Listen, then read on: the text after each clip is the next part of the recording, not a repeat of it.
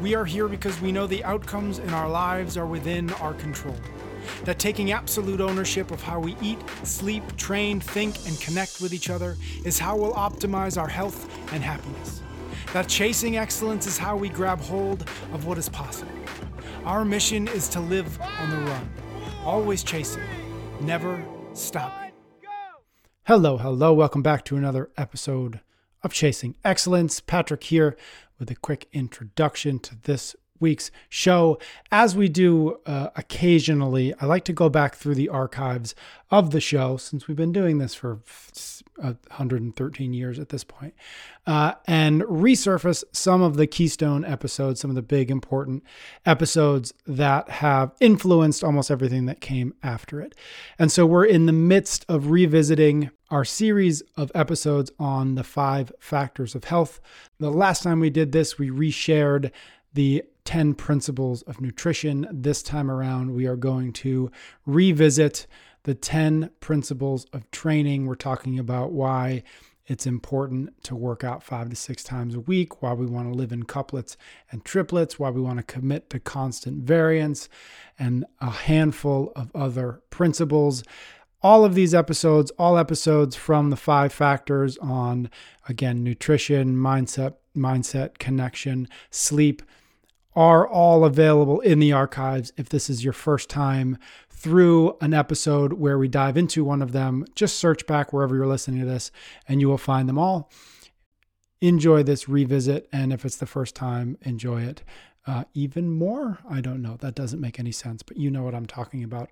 Let's get into the episode. Uh, as we always do on these conversations, let's start with just a quick one-minute recap of what the five factors are and why we've paid as much attention to them as we have. Yeah, so it's the five factors of health. So these are the five things that are essentially within your control. You can kind of manipulate to improve your health. And what we've talked about before is, if you go to the doctor, the doctor is probably going to hit on two of those things if they're a good doctor, right? The bad doctor goes, take this medication, see you in six to eight weeks. The good doctor goes, okay, you could probably improve some things if you um, started exercising and ate better, right? Now, that's usually where they send you off, and they don't give right. you any sort of like if any sort of prescription for that. But or if they do, it's like go for a jog and yeah, exercise. And, so move more, yeah. get a Fitbit. They usually right. like get a Fitbit and um, don't eat as much fat. Right. We I, w- I wish that they would do more, right? Yeah. So we've created these five factors, and the five factors are, um, they are those first two. So it is what you eat and how you move or your training, which we're going to talk about today. The next is, which the doctors don't talk about, this massively impacts your health. So here's a cool story. Um, I had um, one of our members come into me that's really struggling with Lyme disease. Mm. And she's really like awesome person to work with because she's so into getting better. Everything I talked about it, she understands, right? right? We talk about gut microbiome and she's like, check, gut. Like she's, you know, everything is like kind of dialed in to the nth degree. And she's read this article that was essentially about the issue that um, people that suffer with this is all of a sudden they get these massive hits, and all of a sudden out of nowhere, they have this huge um, fatigue factor. And mm-hmm. all of a sudden they, you know, they have no energy and they're like, man, what is that? So she read this article that had everything to do with your heart rate. Mm-hmm. So what she's trying to do is dial in her heart rate to see if that will, during exercise and training, to see if she doesn't train with a class, she trains on her own because it's, it's so dialed in, to see if that is the factor that will um, change it up. And that's, this article is really convincing. I was like, had a conversation. I was like, I like it, but we have to recognize that heart rate is one of so many variables. Yeah. You know, what about if it is something that you're eating that's causing this? What if it has to do with your sleep? What if it's just a stress factor of, you know, you're getting a lot of, you have a lot of um, stuff at work coming at you. What if it's a relationship thing? Like you have yeah. a fight with your husband. And so while training is important, it can't live on an island by itself. You have to take all these variables together to see how you're manipulating your health. So what they are, and the thing that I talked to her about was, let's track, and she's so dialed. It's right. awesome, the data we're going to get us. Um, let's track your eating. Let's track your training. Let's track your sleep. Let's track your um, connection or relationships. Mm-hmm. Or, and yep. yep. And let's connect, um, track your, your, your thinking or your stress levels yeah. as well. So we've been doing this for a little bit, and And it's just to track and then be able to correlate with to, like a, like you had a, a bad good day, day, a bad, bad day. day. Exactly. Yep. Because before it was like random. It right. seems so random. And what she's seen is the number one correlate so far, correlate, not causality, because we don't know it yet. We don't have data. She thought it was all about training. She's like, you know, if I do four days of training a week, that's what causes mm-hmm. it. And we're finding is right now, the number one thing is, um, and then she was like, okay, if it's not that, then it's gotta be sleep. Like mm-hmm. the days I don't sleep. So all these hypotheses, right? And the biggest one that's it, it's sugar. Whenever mm. she has any sugar, it seems to really set her off for the next day. You know, it's interesting. Um, Tim Ferriss uh, had Lyme disease. This was a few years back. Oh, wow. And he actually said that the thing that helped him the most, and I, I, I'm pretty sure he said this, was um, being in ketosis. So there you go. No sugar, yeah. like zero sugar, right? Like that's amazing. Zero carb, I mean, right. twenty to seventy grams of carbs minimum, depending on how sensitive you are. Yeah. So yeah, that's by far and away the number one thing. Interesting. So um, long, long yeah, kind yeah, of route to get to, but that's the reason why all these things matter. You can't have one without the other. You know, you could be working out really hard, but if you are also super stressed at work and you're not recovering, or you have bad things going on at the home, like all these things kind of play together.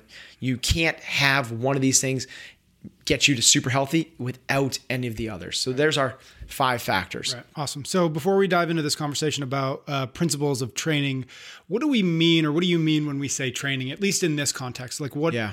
like it feels important that we um, at least narrow the conversation to a degree so that these principles kind of make sense. Sure. So we're not training for, we're training for health. Mm-hmm. That's what the, so this is the five factors of health. So training, A K A exercise, for the benefit of improving your health. So what that means is we're not trying to uh, make it to the N F L.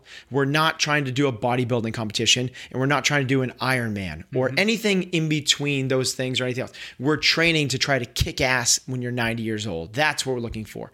So all of these things can have carryover, and some will have more carryover than others if we're looking to go into some sport-specific or agenda-specific protocol. Mm-hmm. But if we're training for overall health, longevity, wellness, like the thing that the doctors want you to do, these are the ten principles that are most important to be focusing on for overall health. Mm-hmm. And would you um, would you say that that's across the board from um, as it relates to maybe age? You know, uh- so our definition of health, that's great, is work capacity across broad time and modal domains across your lifetime. So mm-hmm. what that means is, break that down.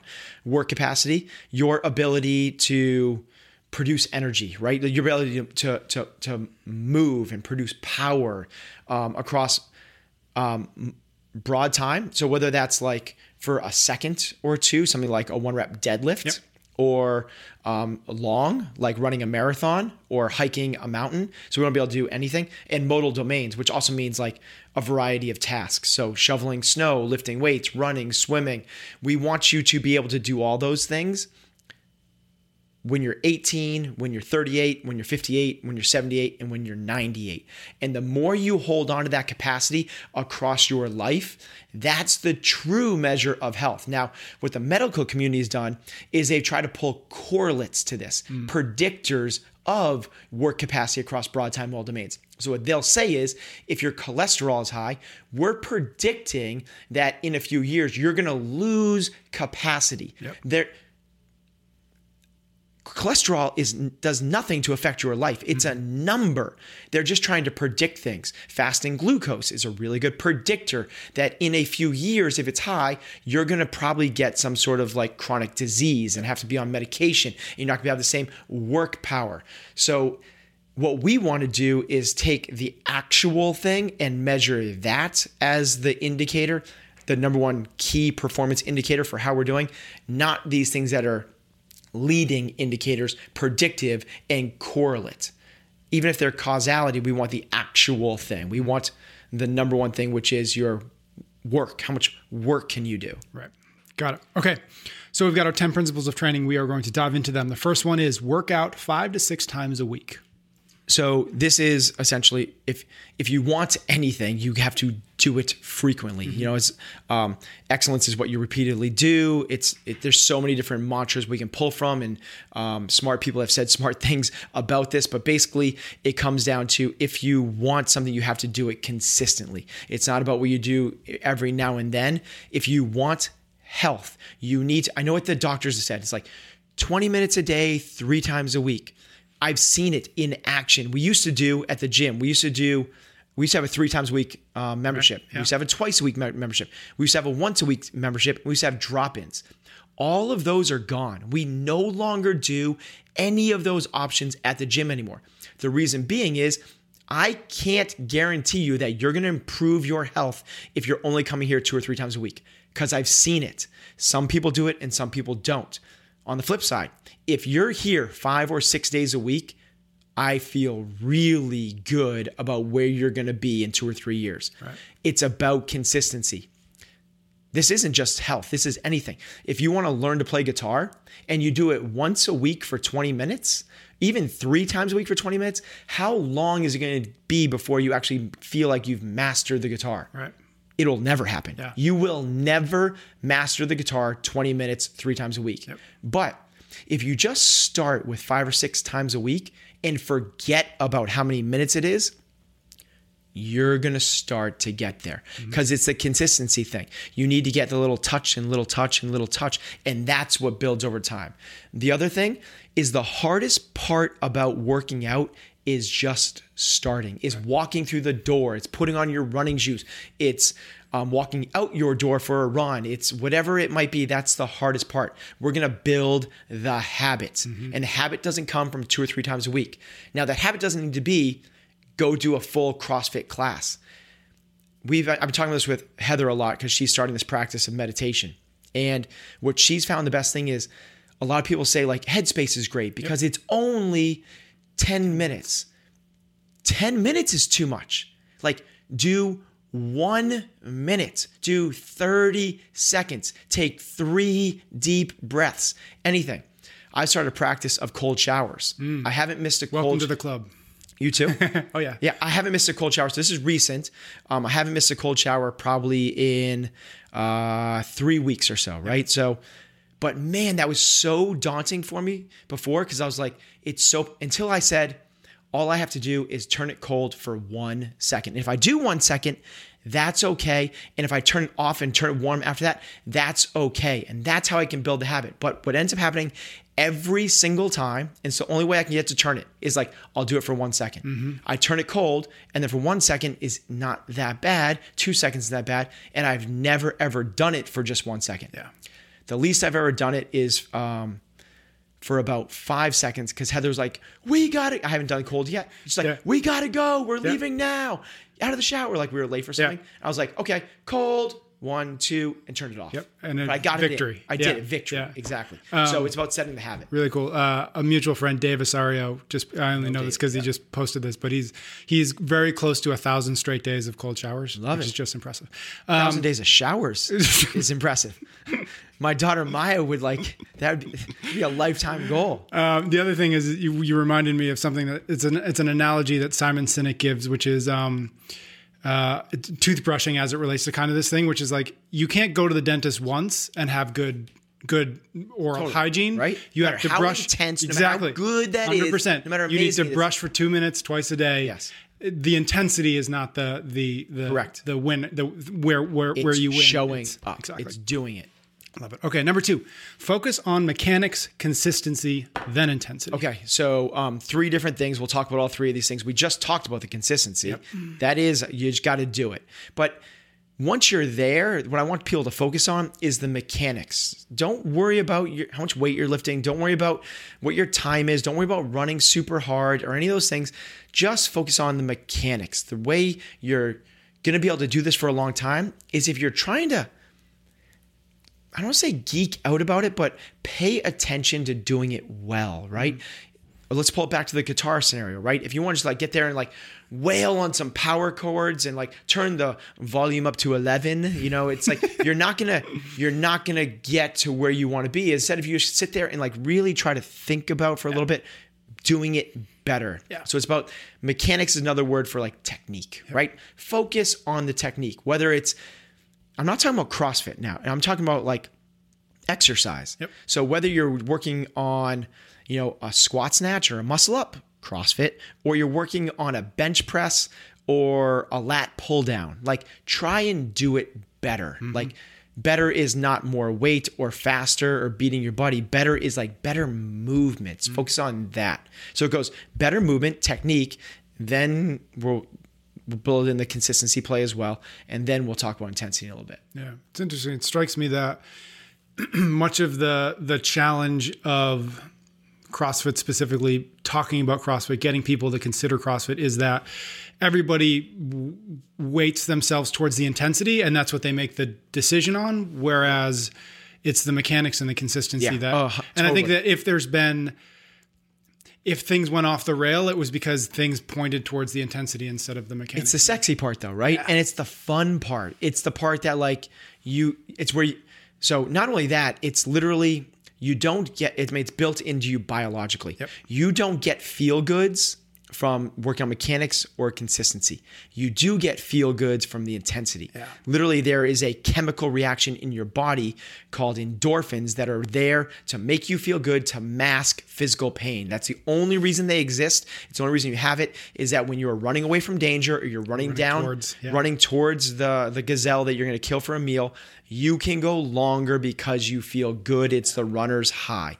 You don't get that from the other stuff. That's interesting, yeah. Damn it. Yeah, right? uh, next one, prioritize functional movements. Okay, so functional movements, there's this, functional movements kind of come become ubiquitous. Yeah. So it's kind of lost all meaning because the shake weight and BOSU balls are now functional training. So we have to define what functionality is. And functional, functional movements move a large load, a large distance quickly. So um, as much as I love bicep curls, they're not as functional. Large load, large distance quickly as a pull-up. Both work your bicep. One, you're using a thirty pound dumbbell, the bicep curl. The other, you're lifting your body weight, one fifty to two hundred pounds. So there's a lot more load. The other one is the long distance. The bicep curl, you're moving that thing maybe eighteen, twenty-four inches, you know, two feet. Whereas the pull-up, you're moving that thing the full length of your arm. It could not really get that much bigger unless you turn into a muscle-up, mm-hmm. okay? So it's a much larger distance. Then quickly, what's the idea behind a bicep curl? Slow it down, feel right. the burn, right. time under tension. Slow eccentrics, bro, that's what builds mass. I'm not debating that, it does. But for health, for improving the, your, your work capacity, what we want to do is move even a little bit quicker. that is, let's try to get these things done a little bit faster. And that's large load, large distance over quickly is mat, mat, like mass over um, di- mass times distance divided by time equals power. So you're increasing your power as you do these things. Functional movements produce higher power than isometric movements. Mm-hmm. Now, if that was kind of like, what the hell is he talking about? Functional movements show up in real life. Yep. They're on the job site and they're on the athletic fields. And because of that, those two things replicate the other stuff we do in real life. So on the job site, people pick up cinder blocks. They put them on the shoulder. They walk them around. They have to squat down. Down. They have to lunge, jump, run, lift, press, pull. Those are all things on the on the on the athletic fields. People push, they pull, they squat, they lunge, they jump. They that's what replicates real life. So if it's only exists in the gym, aka like calf raises, pec deck, mm-hmm. uh, preacher curls, those are not as functional as the other counterparts to it, squat, lunge, jump, press, pull, and so on. Mm-hmm. So if you're thinking about what movements you should do, just say like, does this movement represent something we would see in real life? And if it does, chances are it's a functional movement. And what we want to be doing in the gym is training for health. What health is, is we're not trying to get better at the gym. Mm-hmm. We're trying to get better at the gym to transfer outside the walls of the gym so you can be kicking ass in your nineties. Yeah. Do you think movements like... Um, you know, just uh, snatching and muscle ups, and I could probably think of a couple more. Um, are they like, where did they in your mind fall as it relates to functional movements yeah. versus things that only exist in the gym? Like I, I can see where okay. those things so, kind of exist yeah. in, in, in, as functional. There's a lot movements. of different, so there's a lot of different defining factors for functional movements. One is that I listed a couple of them. Yep. One is that they show up in real life. Yep. Which means um, basically they're, they're universal motor recruitment patterns. That's a fancy word for saying that, yep. right? Which is um, they they show up everywhere. They're in real life. They're um, on the job site, and so they're in sports and so on. Other ones are that they're essential. Hmm. If you lose the capacity to do these things, you lose the capacity to live your life normally. If you can no longer squat, well, guess what? You can't get off the toilet. You need to go to a nursing home. People don't go to the nursing home because they're sick. People go to the nursing home because they lose the capacity to perform functional movements. They can't get off the toilet. They can't reach the peanut butter up in the shelf. They can't um, walk up and down stairs and so on. That's the reason for assisted living, mm-hmm. not that you're sick. Mm-hmm. You go to this hospital when you're sick. So universal motor recruitment patterns, they're essential. The other one is that they're natural. Just like a dog wags its tail and a bird flaps its wings, human beings lunge, run, jump, pull, push, and so on. But the number one, if you threw away all those things, the number one that we're going to hold on to is that um, they produce power. Mm-hmm. Large load, large system quickly. So if you think of it in terms of that, okay, that, like a snatch, might be the number one power-producing movement. Mm-hmm. Nothing in the world creates more high-power velocity than a snatch. Now, okay, cool. Let's think about it other ways. What about like the way that they work through like the ten components of fitness? Strength, stamina, endurance, flexibility, balance, power, agility, accuracy, coordination, all the, those things. Well, the snatch kind of hits on a lot of those things. So a snatch covers a lot of stuff. And then you think about like, okay, but does it show up in real life?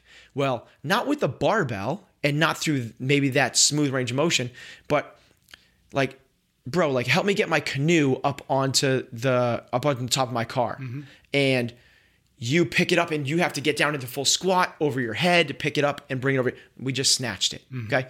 So, okay, there's no squat. You just bring it up in one movement, three, one, two, three, and up and overhead. Mm-hmm. You you just snatched the canoe, one end of the canoe and your mm-hmm. buddy did the other end. Mm-hmm. So it does show up. That is very, very much a real life movement for a number of different reasons. Uh, muscle up, um, large load, large since quickly for yep. sure.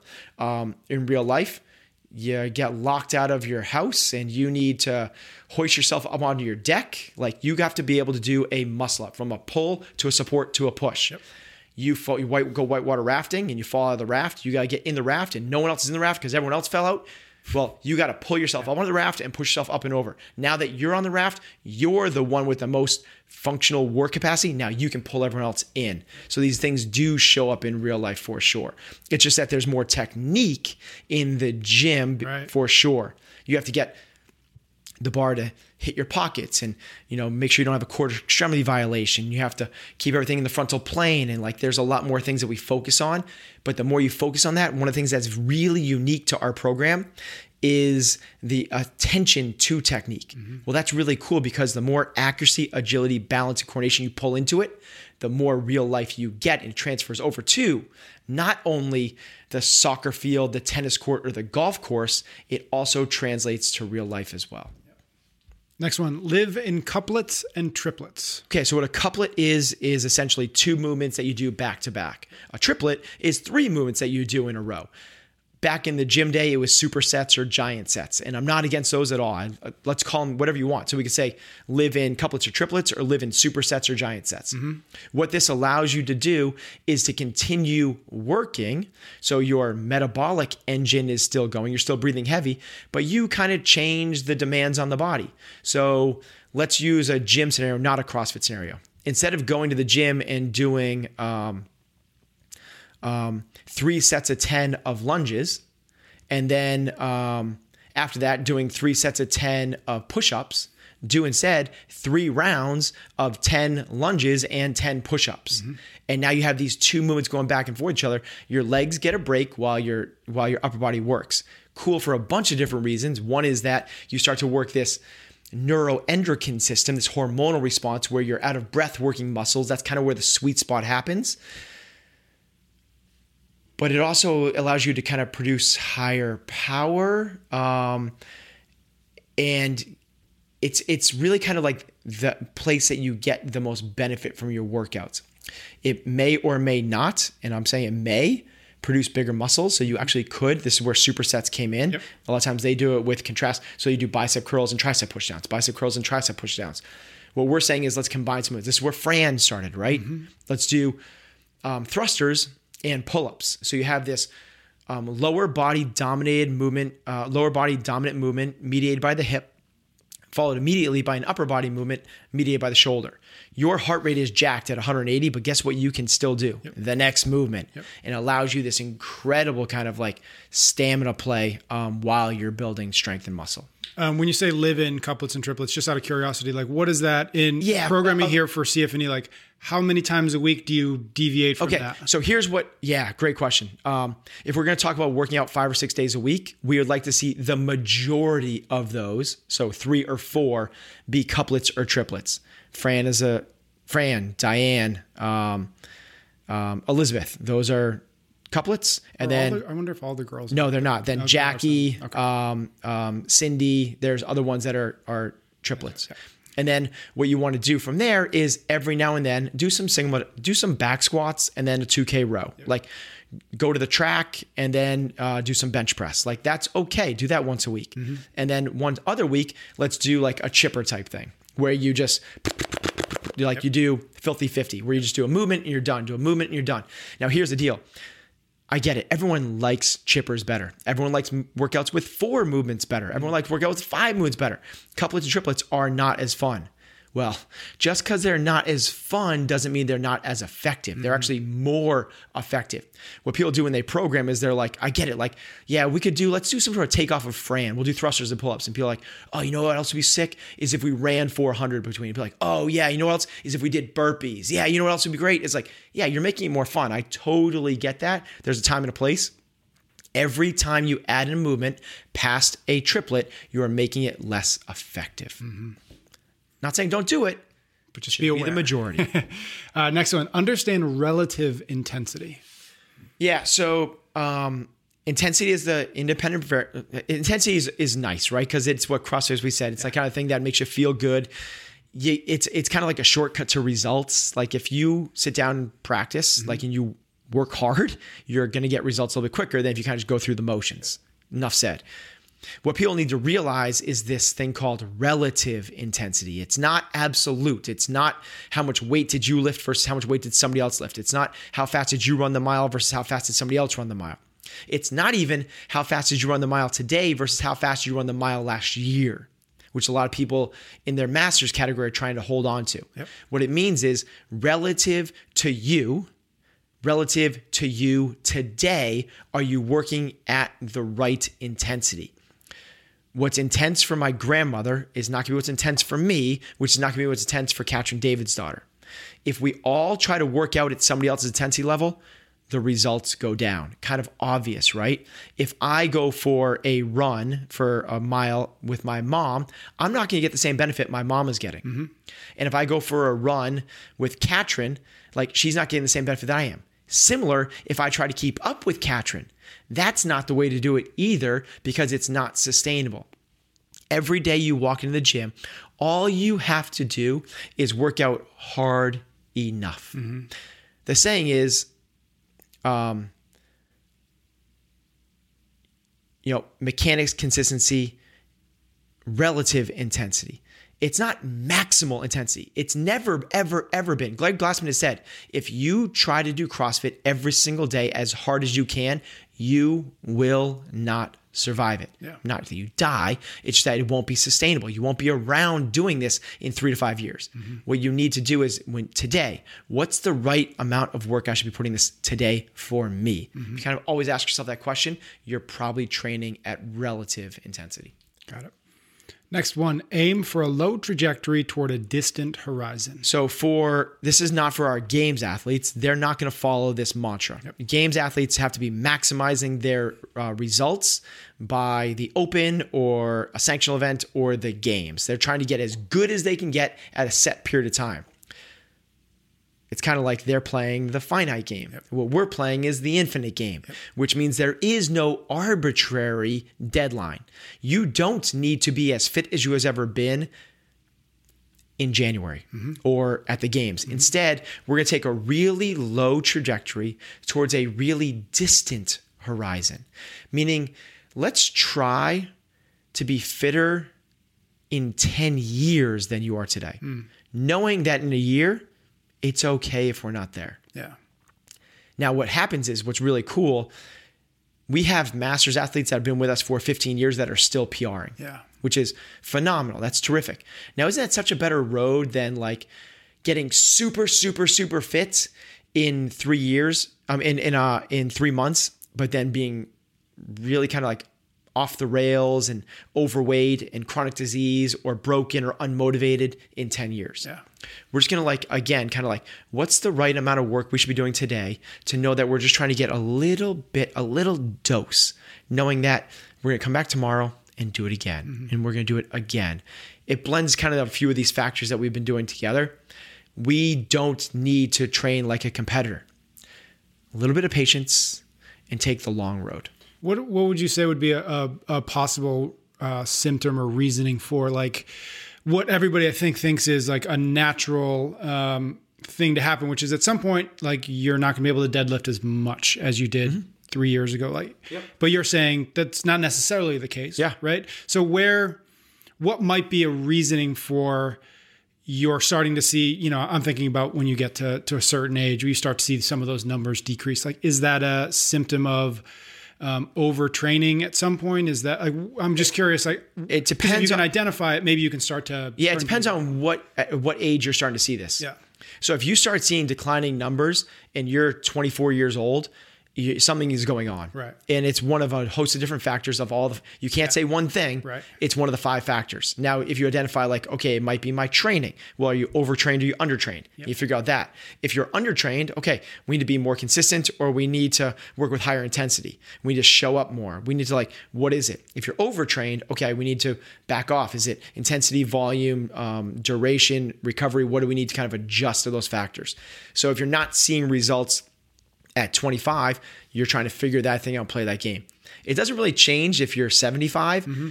but there's like this thing that we have to work with, which is called reality, which is like at a certain age, um, we start to decay. Yeah. It's just like, it is. And everyone's like, you can't go like, here's one of the principles of life. Embrace harsh realities. Mm-hmm. At a certain age, you start dying.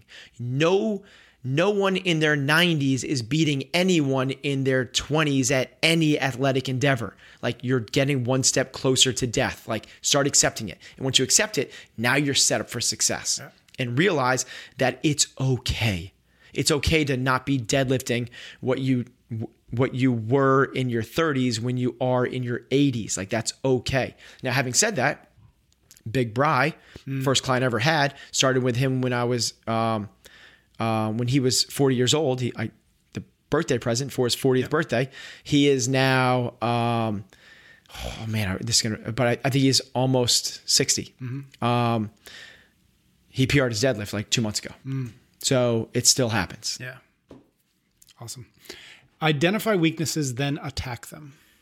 Okay. So you are only as strong as your weakest link. Now, this is what's different. If you're going to try and train to be in the N F L, this might not be as relevant if you're going to, this is a, in business. Like, I would not tell someone in business to attack their weaknesses. I would double down on your strengths. Yep. Same thing with the N F L. Like, if you're fast, like stay fast, dude. Right. Like, if you're strong, stay strong, dude. If you work on your weaknesses, now you become mediocre at both things, you're out of the league.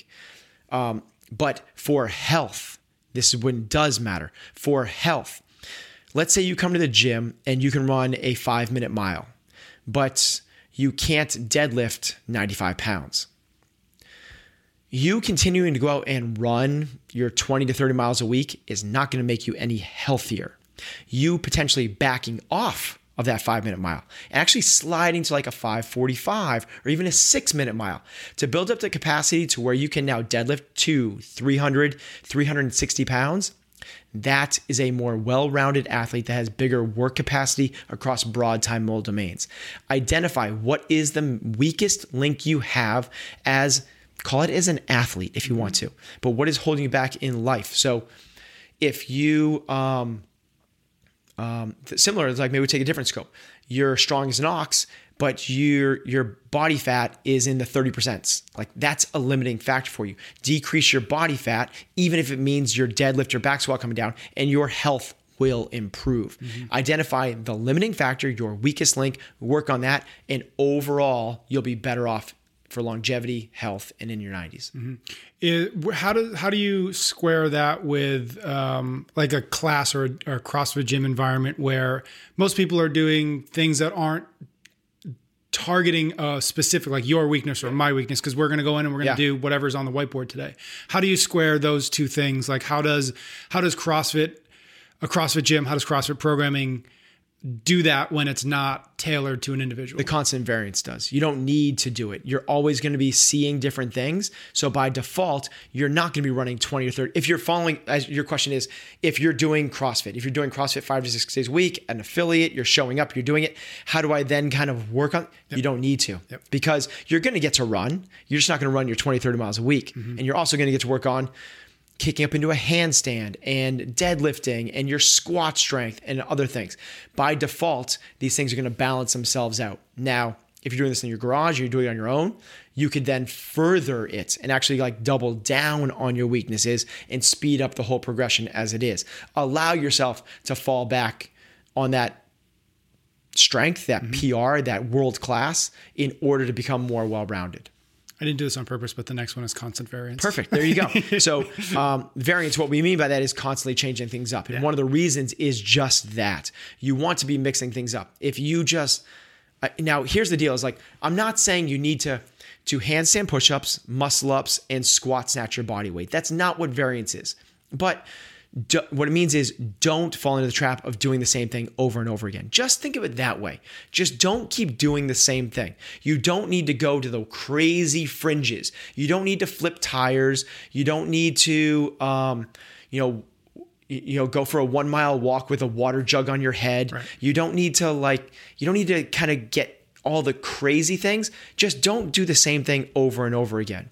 Now, if you want to take that a little bit to the next level. So if you, Um, you, if you're on vacation, you know, and you swam and ran one day, well, then go to the gym the next day, like mm-hmm. that type of stuff.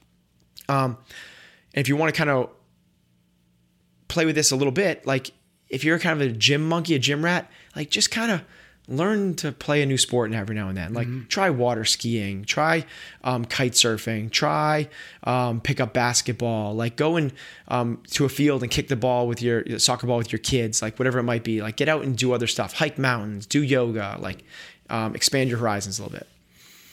Uh, target your threshold. Okay, so threshold training is um, when you work at or around your maximal sustainable pace. So this is down the list a little bit, but after we kind of do all these other things, what we'd like for people to do, and this kind of this relates a little bit to um, relative intensity, but what we want to do is all the good stuff kind of happens at your threshold.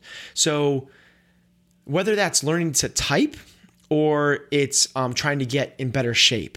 If you're learning to type and you're completely in your comfort zone, and let's say you walk to a, um, you, you start a, a, a typing practice, you want to get better typing, and you can currently type fifty words a minute.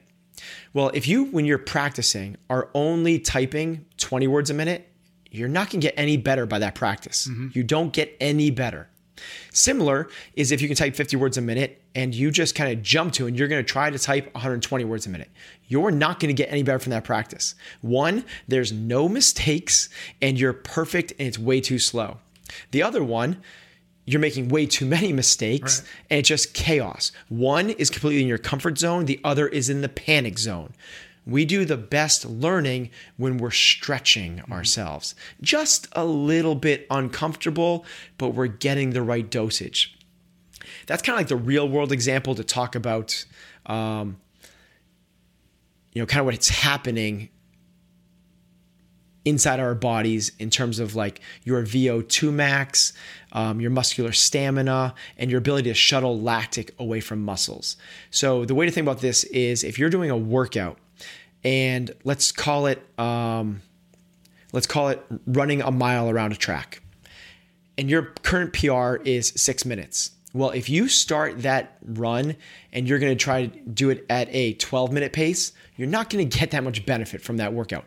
You can run it in six. You're going to run it in twelve. Mm-hmm. It's so in your comfort zone. You're not going to get that much out of it. Okay. The flip side of that is you're, you can run it in six. You're going to try and run it in four. Mm-hmm. You're going to blow up at about the six hundred meter mark. You're going to, and you're probably not going to finish. You're not going to get that much fitter from that training session either. But if you kind of work that around that six to six thirty range, six forty-five, now we're training at or around your lactic threshold. Now we're kind of really talking about the good stuff. It's where technique and intensity are perfectly at odds. Mm-hmm. It's when you're not in your comfort zone, you're not in panic zone, you're kind of right there. So if you, at the end of a workout, worked so hard that you're blacking out, seeing stars in a puddle of your own fluids, and you're like, I am never doing that again, you probably went too hard. Mm-hmm. You don't need to do that. Mm-hmm. Similar, if you get done and you're like, Um, you have never, you haven't even taken a deep breath yet. Mm-hmm. You were conversational the whole time. You were reading a magazine on the recumbent bike. You probably, or while you were running around the track. You probably didn't do it, right? Yeah. It's like, yeah, we want to find that sweet spot. Have you ever read the book um, Flow by um, the author? I'll, ne- I'll never pronounce it correctly, but it's Mihaly Csikszentmihalyi. You actually like went deep on the H there. Yeah. Mihaly. Yes, I got it there. Um, anyways, what he said, he said, so he was kind of the father of flow research. Like he was yep. the first one to, to really dive into it. Um, and a lot of people have, have worked off of his work. But the thing that he said that I really loved was um, that to find flow, you've got to find the border between anxiety and boredom, because hmm. that's that's everything that you're talking about mm-hmm. as it relates to totally. threshold. So just that struck me. I hadn't thought about that for a while, but like that, just that Love visual it. of the anxiety and the boredom, like one foot on each of those is yeah. you know you're in the right place, and that'll lead you into a, a flow state. Whether it's flow, the zone, exactly. deep practice, yeah. all these things. There's so many different things that will benefit by spending time at or around your threshold. Yeah. The last one we've got today of ten principles of training is. Uh, Enjoy it, the opportunity, the moment, and the process. This doesn't need to be a stressful thing. Like, it, I'm gonna say it, it doesn't need to be stressful. Like, just go and try and make it as enjoyable as you possibly can. So for this reason, it like, I always, when I was training for Ironman, it's so monotonous and it's so boring. So for that reason, I allowed myself every available opportunity to make it more fun. Mm. So I would actually take road trips to train in cool areas. Mm, so cool. I would take a road trip to like, um, and I don't mean road trip like three days. Right. I would I would drive right. into Boston, thirty-five minutes away, to do my long runs along the Charles. Nice. Yep. Right. Like, so everyone else is doing, as opposed to like, I'm running through my neighborhood again. Right. Right. yeah. Like for the gazillionth time yeah. I'm doing this. Yep. Or I would drive up to, um, um, Lake Winnipesaukee yep. in, um, New Hampshire, and I would do a bike in the mountains. Yep. And so would, your own version of constant variance. yeah. I, it, well, it's, it's, it's because it was more fun for me. Yeah. Like find a buddy. I would train with buddies. Like, um, if you're stressed out by the clock or the score, like, dude, don't, t- mm-hmm. don't score it. Like, don't look at the clock. Like, make this enjoyable. This can be a fun part of the process. Now, I'm not saying like the Ben and Jerry's thing, like if it's not fun, don't do it. Like if this isn't fun and you're not doing it, I still think you should do it. But what I'm saying is try to find ways to make it more fun. Mm-hmm. Gamify it. If you, if a Fitbit worked for you because you find it fun, you get the dopamine response of like looking at it and the check marks and the bells and the whistles, like get a Fitbit. Yep. If you like the fact that like you look good in your Lululemon stuff or your Noble, like new shoes, like go get those things. Like do things that like rewards you along the way. You want to do everything you can. This is a good place to invest time, energy, money, resources, um, relationships to make this thing a part of your life. Make it as enjoyable as you possibly can, because n- almost nothing you do in life is going to have the same kind of benefit and payoff in the long run as you dialing in these five factors. Mm-hmm. And because the the enjoyment leads to consistency. To so many different things, yeah. right? So um, people are like, I don't, you know, it, it goes to that bigger question of like, what's your purpose? And people try so hard to find their purpose. Well, don't try to find your purpose. Do something that you're interested in. If you're interested in it, you probably enjoy doing it. If you enjoy doing it, you'll get better at it. If you get better at it, you may actually find your way on your path to mastery. You find your mastery, like, dude, there's your purpose. You're going to contribute to life because you become a master in this category. Mm-hmm. Well, it all kind of starts with like doing things you're interested in, and doing things you're interested in has to do with like things you enjoy. Like make this enjoyable. If there's something you don't enjoy after this, if you don't enjoy um, going to running practice, don't go to running practice. Try swim. Yep. Like if vice versa, there's so many different variables you can play with. All right, my man. Those are ten principles of training. That is the the fifth of the five factors that we've broken down. If folks have not listened to the other ones, um, they are all there. Uh, and we will see everybody next week. See you next week. You can get every episode of Chasing Excellence wherever you listen to your podcasts or on YouTube. Until next time, thank you for listening.